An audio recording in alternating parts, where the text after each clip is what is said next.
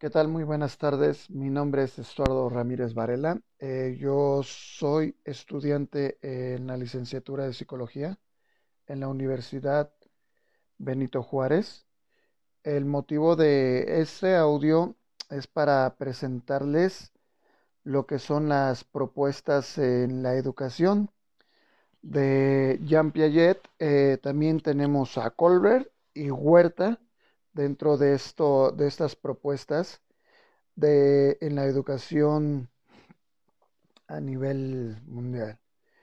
Eh, dentro de sus inicios de Jean Piaget, da comienzo con, con dos preguntas.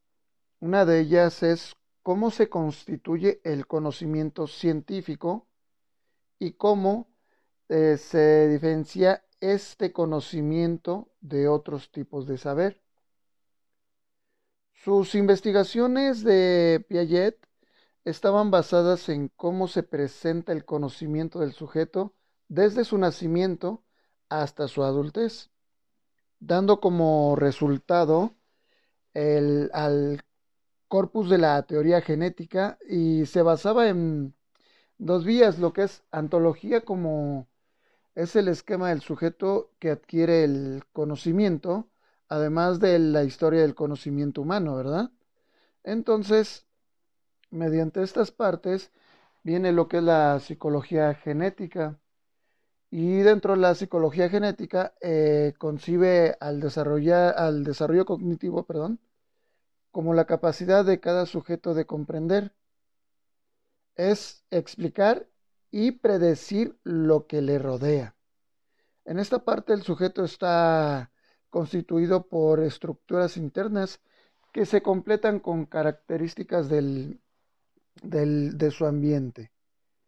Eh, también está la parte de la, de la asimilación, que es la modificación de esquemas de la realidad que se incorporan por el mismo sujeto, ¿verdad? Con la acomodación o dentro de una acomodación, la modificación de los esquemas ajusta las características de estos, llegando a una adaptación, y se da la reconstrucción de esquemas a partir de un proceso de diferenciación y sobre todo generalización, ¿verdad? Eh, se considera que el sujeto está constituido en diferentes etapas de desarrollo o estadías, como lo maneja Piaget. Y dentro de la primera este, parte es la sensomotriz.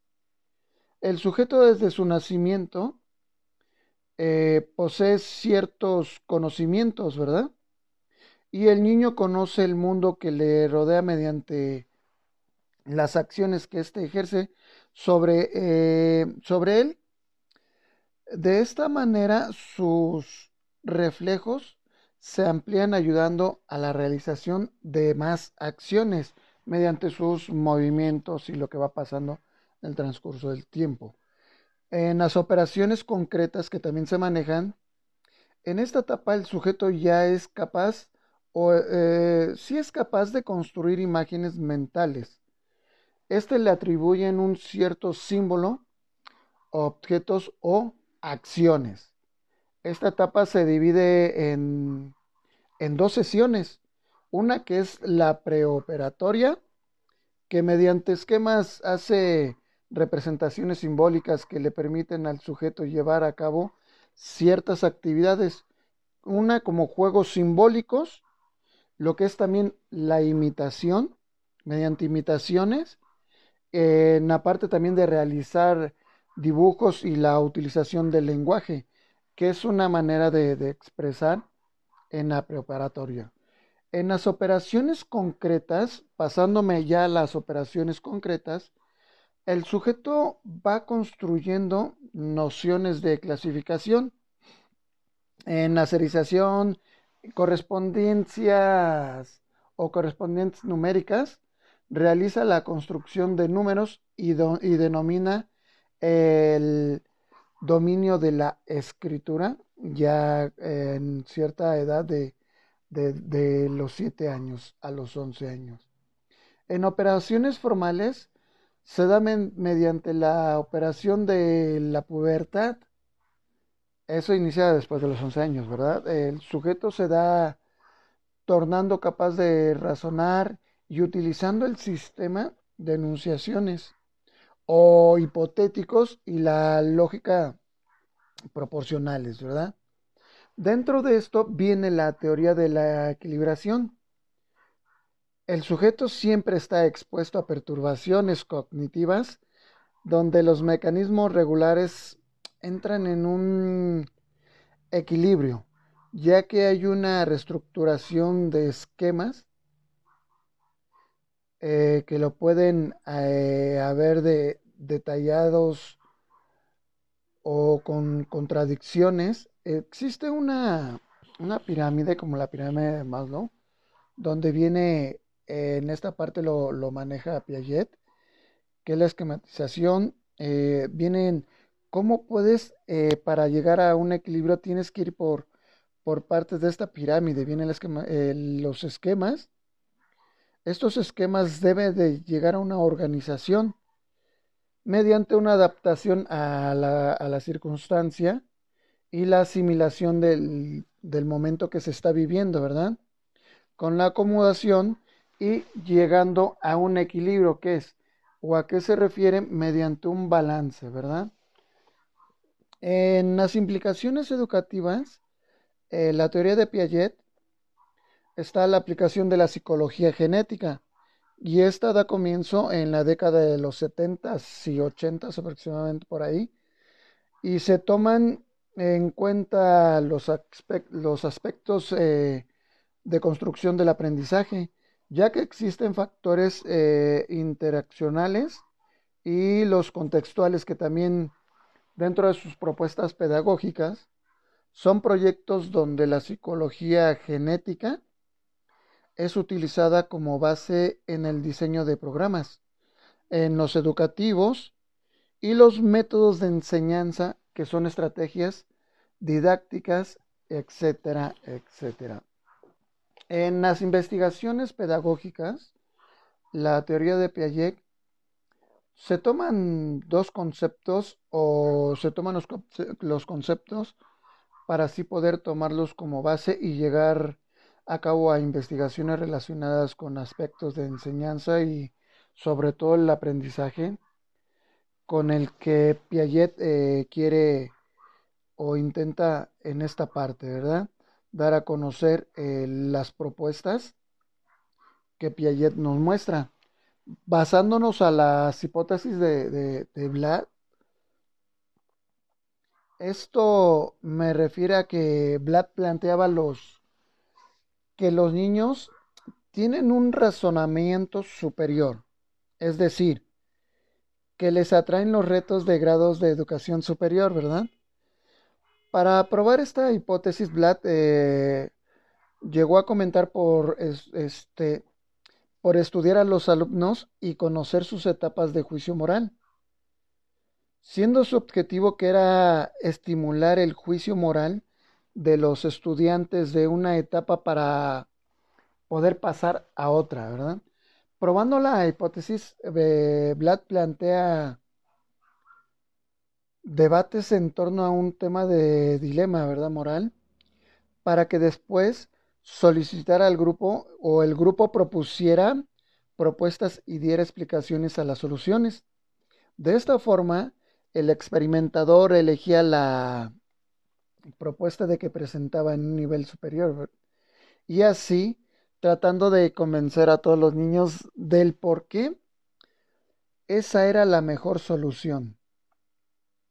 Y dentro de sus resultados, eh, después de tres meses, Black descubrió que el sesenta y cuatro por ciento de los alumnos a los cuales había avanzado una etapa completa de razonamiento moral. Esto arrojan tres puntos esenciales en la educación moral. Uno de ellos es desarrollar el juicio moral y responde a la intervención de la educación. El otro es el desarrollar el estímulo, no es afecto temporal de aprender. El desarrollo de estímulo se produce cuando la invención establece condiciones que proveen del paso de la otra etapa. En este estudio de Kohlberg, eh, desde el año de mil novecientos setenta, Kohlberg eh, en sus estudios se ocupaba de cuestiones de la educación moral, así como etapas del juicio moral también.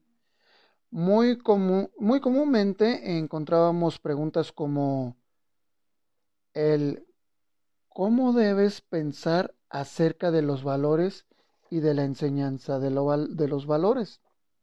O también, ¿con qué derecho los profesores enseñan valores a sus alumnos? Eran de las preguntas que se llegaban a hacer. Entonces Kohlberg proponía que enseñar valores implicaría enseñar los propios valores del profesor a los mismos estudiantes, es decir, al docente brindarle los, los valores y posteriormente él se los tendría que brindar a sus estudiantes. Y estos valores que han desarrollado o deberían estar desarrollados, también establece que, eh, eh, también establece que en la escuela es una, institu- es una institución con la que la función de mantener y transmitir los valores conceptuales de la sociedad. Estos valores más funcionales son los determinados valores morales y los principales eh, considerados en la sociedad son los valores en justicia. Kohlberg comienza, o más bien hace conjunto con Mayer, y estos dos propusieron tres ideologías de los educadores que pueden usar para la educación moral. Está el enfoque romántico, transmisión cultural y evolutivo o progresivo. A su vez, estos tres enfoques eh, promoverán en los estudios lo siguiente. Uno es desarrollar, desarrollar que... que los valores, aptitudes para poder tener un estilo de vida saludable y satisfactorio, y esto es por la parte romántica. Al, al, a la otra parte, que es enseñar conductas y actitudes que reflejan los valores, transmisiones culturales. Esto refiere a las transmisiones culturales. Enseñar técnicas que permitan vivir de manera eficaz también constituye las transmisiones culturales. Entonces, el promover el desarrollo de actitudes en áreas cognitivas, sociales y morales, además de las emocionales, eso es en lo que es la evolutiva. Kohlberg considera que a la Constitución como un medio para expresar los valores morales básicos, y en especial es el de la justicia, ya que al enseñar la justicia, los estudiantes desarrollarán un sentido cada vez más adecuado en la parte que es de equidad. ¿Sí? Mencionando estas partes, las limitaciones de los enfoques y el desarrollo de la educación moral logra sus objetivos, pero no se, a, a, eh, se ocupaba eh, de las cuestiones escolares cotidianas relacionadas esto con las conductas y las disciplinas, ¿verdad?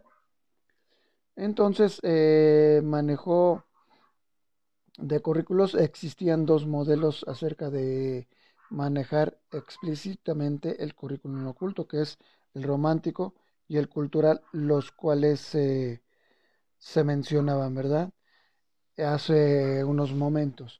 Si las escuelas no son capaces de moldear la conducta de los estudiantes, los educadores deben abandonar sus intentos de influencia moral. Esta pregunta es una pregunta muy fuerte, ¿verdad?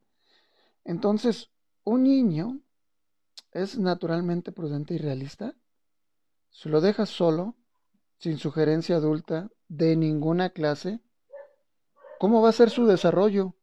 ¿Hasta dónde va a ser capaz de desarrollarse este niño sin que haya alguien que lo esté instruyendo o capacitando dentro de su vida? Y sobre todo, sin valores, ¿cómo crecería este niño, verdad?